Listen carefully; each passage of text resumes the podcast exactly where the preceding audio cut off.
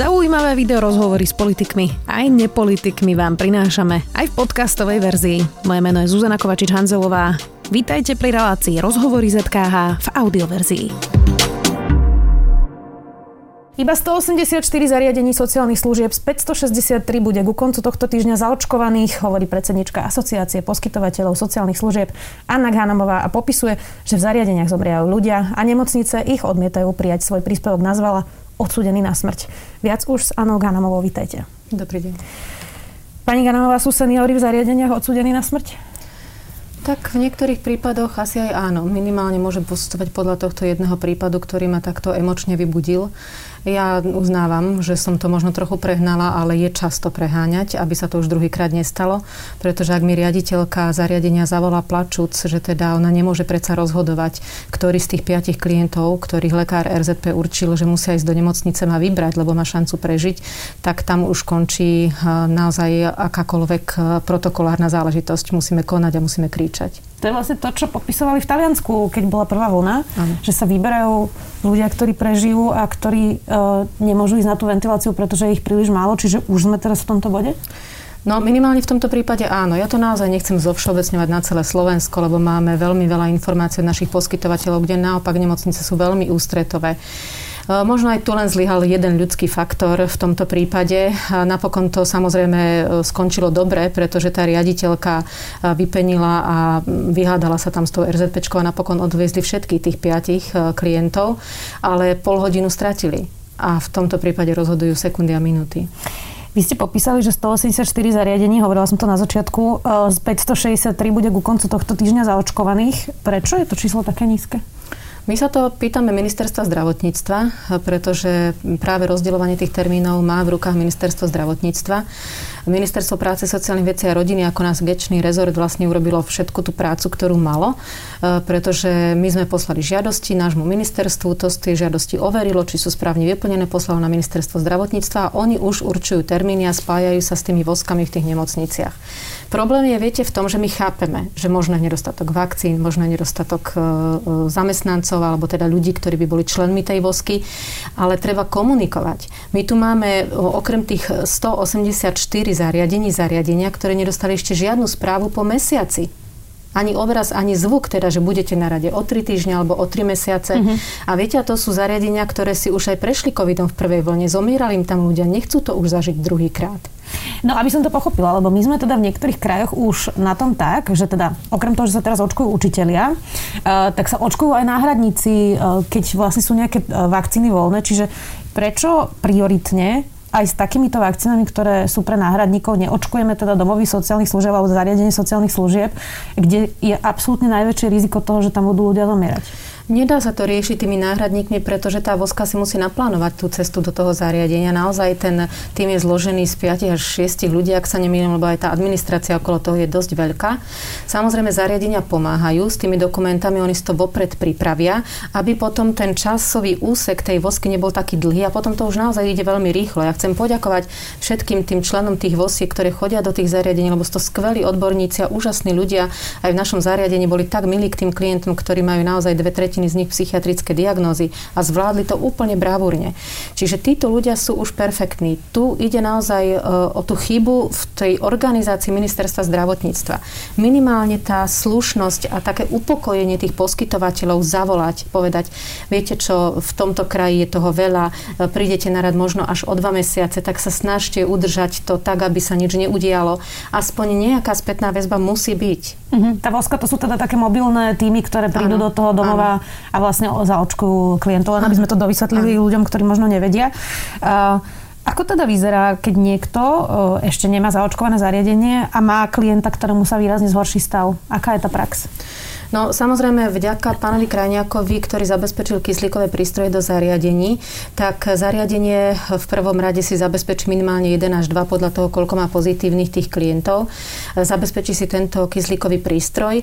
To zaučenie je veľmi ľahké, v nemocniciach to zvládajú sanitári, takže aj opatrovatelia zvládnu obsluhu toho kyslíka, ale v momente, keď sa ten stav naozaj zhoršia, tá saturácia už nie je dostatočná a ide už o život, kde už musí ten človek na plúcnú ventiláciu, my nemáme inú šancu len volať okamžite RZP a tam musí konať v rámci ústavy a zabezpečiť tú zdravotníckú pomoc uh-huh. a mhm. odviesť toho klienta, toho pacienta do tej nemocnice. Všetci hovoria, že sú extrémne preťažené aj RZPčky. Máte s týmto skúsenosť? Uh, áno, máme s tým skúsenosť, my tomu rozumieme, ale aj zariadenia sociálnych služieb sú preťažené.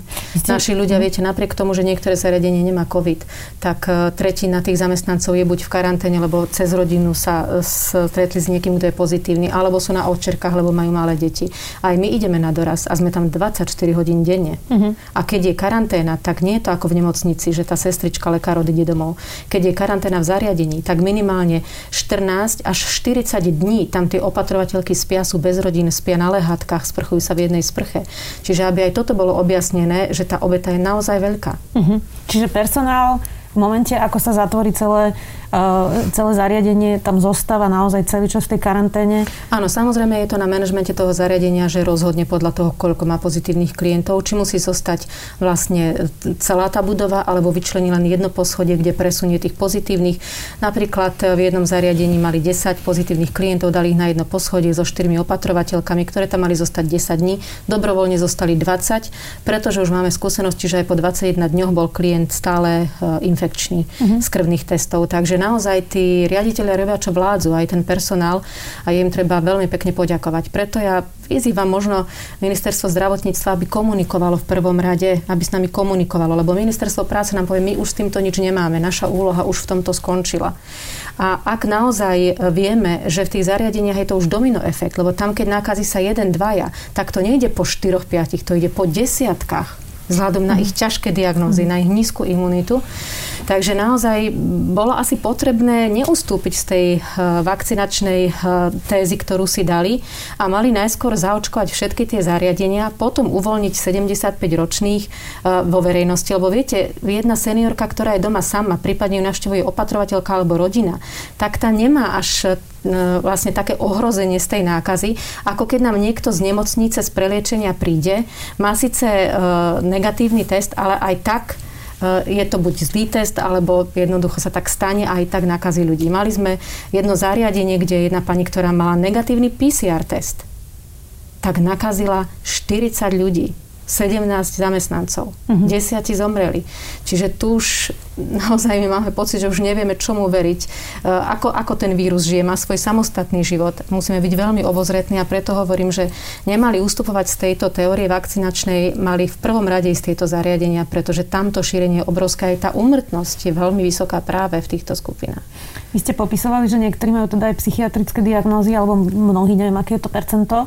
62. 62%? Uh-huh. A ako sa vysvetľuje ľuďom, ktorí možno už myslou vlastne to majú náročnejšie a nerozumejú zrazu tej situácii ani tomu očkovaniu. Toto je niečo, čo musia vlastne robiť e, pracovníci vo vašich zariadeniach a, a dokola vysvetľovať e, možno ľuďom, ktorí majú Alzheimera, demenciu alebo niečo podobné, že čo sa vlastne deje? Láskavým prístupom láskavým prístupom, systémom validačnej komunikácie. To už ale naši ľudia vedia. Jasné. Počúvala som včera matematika Richarda Kolára. Hovoril, že vlastne keď sa v súčasnej situácii to dostane práve do zariadení sociálnych služieb, tak je takmer isté, že tam zomrie veľa klientov. To ste hovorili vlastne aj vy. Máte teda nejaké číslo, koľko vám doteraz zomrelo klientov v zariadeniach vlastne počas celého tohto obdobia? Máme číslo, že to bolo 700 klientov a traje zamestnanci. To je veľmi zlé číslo. Veľmi zlé číslo. V Čechách je to ešte viac klientov, ale žiaden zamestnanec. Uh-huh. Čím to je, že u nás sú to teda aj traja zamestnanci? To nevieme povedať. Nemáte teóriu na to? Nie. Teraz už je stav aspoň, že zamestnanci už sú zaočkovaní aj v tých zariadeniach, o ktorých ste hovorili, že nemajú ešte tie očkovanie? Viete čo, my sme robili taký online prieskum, ale bolo to ešte koncom minulého roka, lebo aj ministerstvo od nás žiadalo, nech im pomôžeme trošku, aby mali nejaký obraz o tom, o tej ochote zaočkovať sa. A vtedy nám vyšlo, zapojilo sa e, nejakých 200, 200 zariadení a vtedy nám vyšlo, že 75% klientov je ochotných sa dať zaočkovať, ale len 45% zamestnancov. Musím ale povedať, že to číslo zamestnancov sa už radikálne zvýšilo a to vďaka tomu, že tí prví odvážni zamestnanci, ktorí sa dali očkovať, majú po prvej alebo aj druhej dávke, tak inšpirovali tých svojich kolegov, pretože tí videli, že sa im nič nestalo. Uh-huh. Ale napriek tomu, aj keď sú už zaočkovaní, ja vyzývam všetkých, aby naďalej dodržiavali všetky opatrenia, opatrenia, nosili rúška, lebo tých 10-8% možností nákazy tam stále, stále je.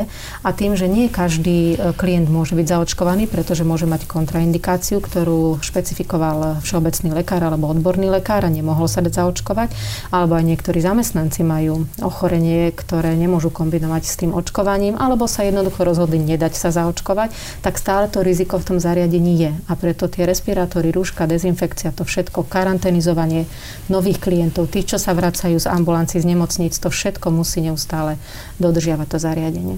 Čo vlastne táto pandémia podľa vás odhalila o našom vzťahu možno k seniorom, ktorí sú v týchto zariadeniach, ale aj o tom celom systéme zariadení, kde sú tie najväčšie diery, ktoré ak teda toto konečne pominie a budeme všetci zaočkovaní, budeme musieť okamžite riešiť, pretože tá prognoza je, že budú naozaj ľudia starnúť a vlastne budeme potrebovať viac a viac zariadení a sociálnych služieb, ktoré u nás sú dosť pozadu. Čiže čo sú také tie hlavné veci, ktoré by sme si mali okamžite uvedomiť a začať na nich pracovať? No čo sa týka, nebudem hovoriť zdravotníckých zariadení, lebo tam je všetkým jasné, že sa ukázal ten hrozný stav nášho zdravotníctva, ktorý tu spôsobili vlády predtým a preto teda mňa to veľmi udivuje, keď opozícia sa priživuje na tejto téme, lebo je to ich zodpovednosť. Mali tu tie vlády niekoľko rokov. Ale rovnako odhalila tu podfinancovanosť sociálnych služieb, o ktorej naša asociácia hovorila vyše 11 rokov.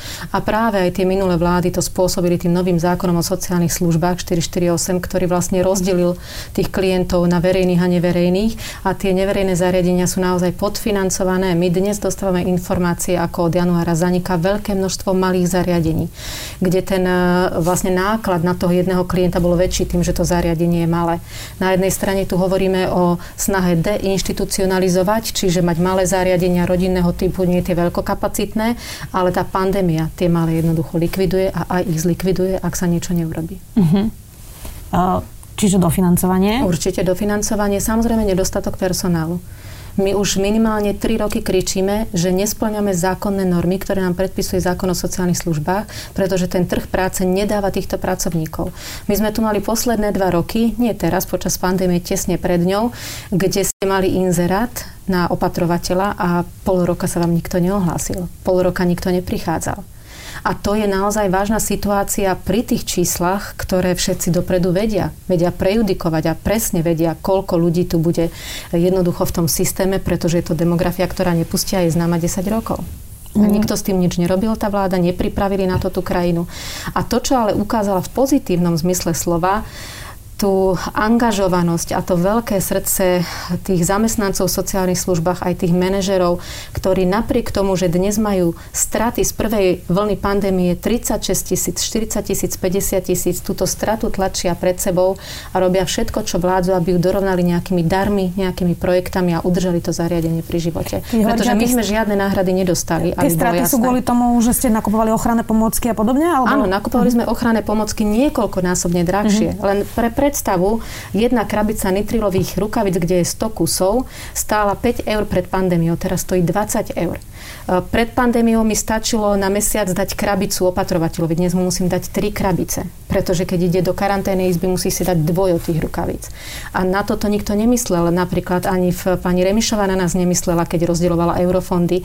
Zdravotnícky štandard dala nemocniciam a zariadeniam sociálnych služieb ich nedala. Ale na druhej strane pán minister Krajčí chce, aby sme pomohli nemocniciam od, odťažiť ich od tých našich klientov a nedávali ich do tých nemocníc, ale zdravotnícky štandard a odškodnenie sme nedostali.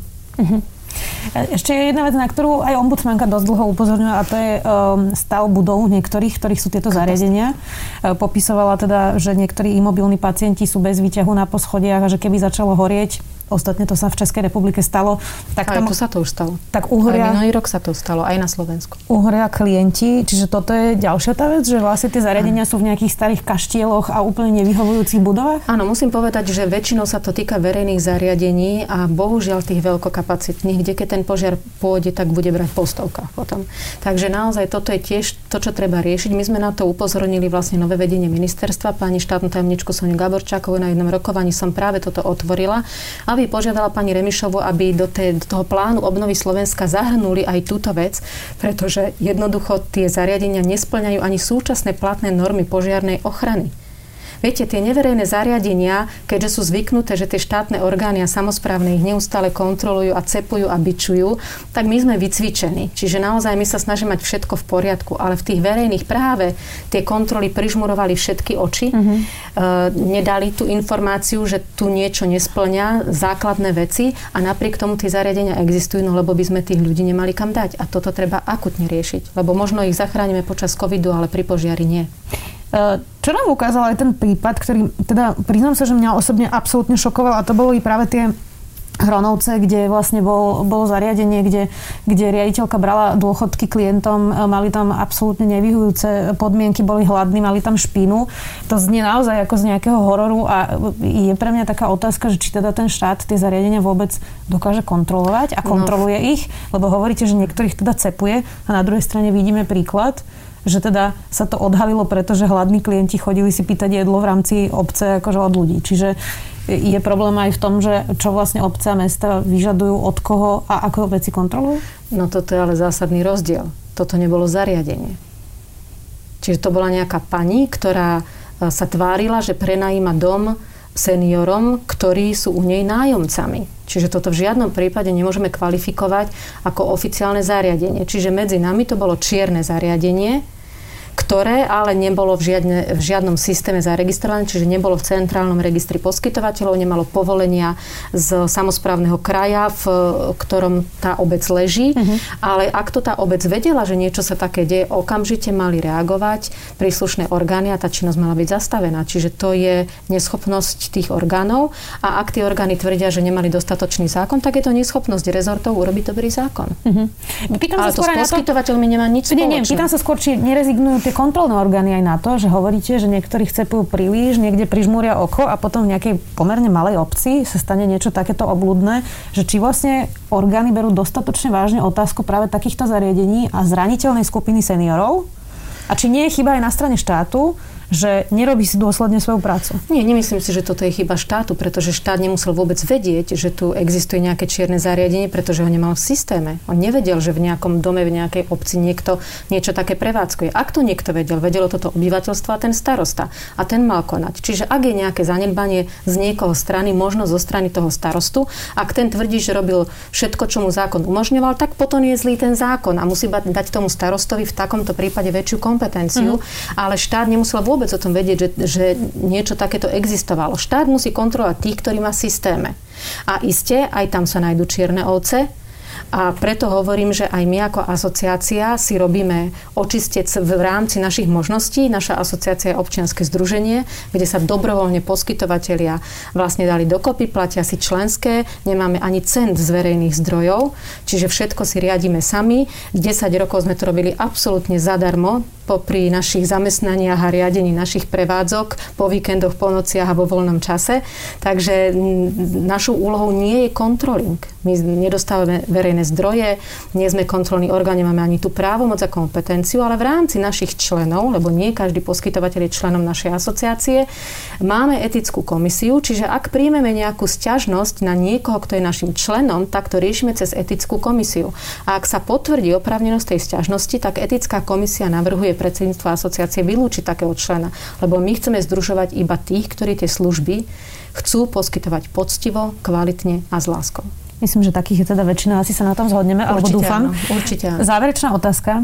Um, tie prognózy starnutia obyvateľstva sú naozaj teda um, jasné, budú, budú stúpať práve klienti, ktorí budú potrebovať uh, takéto zariadenia. Ak by sa nič nezmenilo a zostaneme v tomto stave, ako sme teraz, uh, Aká je vaša prognoza, že o 10 rokov bude vyzerať uh, práve to, že niekto bude mať uh, rodiča, starého rodiča, ktorého bude potrebovať umiestniť do nejakého zariadenia a už dnes sme v stave, že ľudia, uh, teda neviem, ako je to všade inde na Slovensku, ale v Bratislave určite majú problém obrovský umiestniť kamkoľvek aj imobilného človeka. Čiže ak by sme teraz nič neurobili, ako bude vlastne vyzerať toto, tento celý, toto celé odvetvie o 10 rokov? No ak neurobíme nič tak katastrofálne, e, bude to znamenať, že 68% ľudí, ktorí nám pribudnú do systému do roku 2030, čo je o chvíľu, čo je o chvíľu, nedostanú odbornú starostlivosť v starobe. Odborná starostlivosť, hovorím teraz opatrovanie, ale aj ošetrovanie, pretože tie stavy tých klientov kvôli tomu, že to obyvateľstvo starne a dožíva sa vyššieho veku, tak aj tie diagnózy sa prehlbujú, aj tie príznaky tých ochorení sú katastrofálnejšie. Takže potom naozaj treba jasne ľuďom povedať, ak nedáme radikálne viac systémov do dlhodobej starostlivosti a do sociálnych služieb, tak 68% obyvateľov nad 85 rokov, ktorí nám tu do toho roku 2030 pribudnú, nedostanú starostlivosť a budú zomierať bez odbornej pomoci. Viete, ale to sa už deje aj dnes tie výbuchy tých panelákových bytov, kde povedia, že 80-ročný pán zabudol. To bol pán, ktorý už mal Alzheimera, demenciu, mal byť dávno v odbornej starostlivosti. A keď tu aj niekto roky tvrdí, že uh, budujme komunitné centra, nech je človek čo najviac doma, do určitého času môže byť doma keď niekto má už demenciu Alzheimera alebo inú psychiatrickú chorobu, ako je schizofrénia, proste ťažké naozaj stavy porušenia mozgov, taký človek nemôže už zostať doma. Takže tá predstava, že my dáme viac financií do komunitných služieb a do opatrovateľskej terénej služby a znížime tým počet rezidenčných zariadení, zabudnite, to tak nefunguje tie rezidenčných zariadenia nebudeme, nebude ich stále viac, pretože opakujem, TGV sa predlžuje, tie diagnózy nám narastajú, Alzheimer nám stúpa radikálne, čiže áno, my vieme udržať vďaka tomu, keby sme posilnili terénnu službu a domácu opatrovateľskú službu, že dlhšie ich udržíme v akomsi lepšom status quo. Ale potom by sme museli mať viac terénnej opatrovateľskej služby, ktorá nám tu zlyháva a nebyť eurofondov, tak by bola na úrovni 25% Dneska kričia všetci, ktorí mali eurofondy na domácu opatrovateľskú službu, že už mali dostať informáciu z ministerstva, z implementačnej agentúry, že teda či rok 2021 bude. 4 tisíc odkázaných ľudí v domácnostiach čaká, či im zostanú opatrovateľky, alebo či ju stratia. Odpoveď nemajú. No, Čiže zostanú. už dnes sme my v kríze. Ale zostanú, či stratia tie opatrovateľky? My nevieme. Implementačná agentúra sa neozýva tým ľuďom, takže nevieme. Ide o 4 tisíc opatrovaných v domácnostiach a 4 tisíc opatrovateľiek, ktoré môžu prísť o prácu.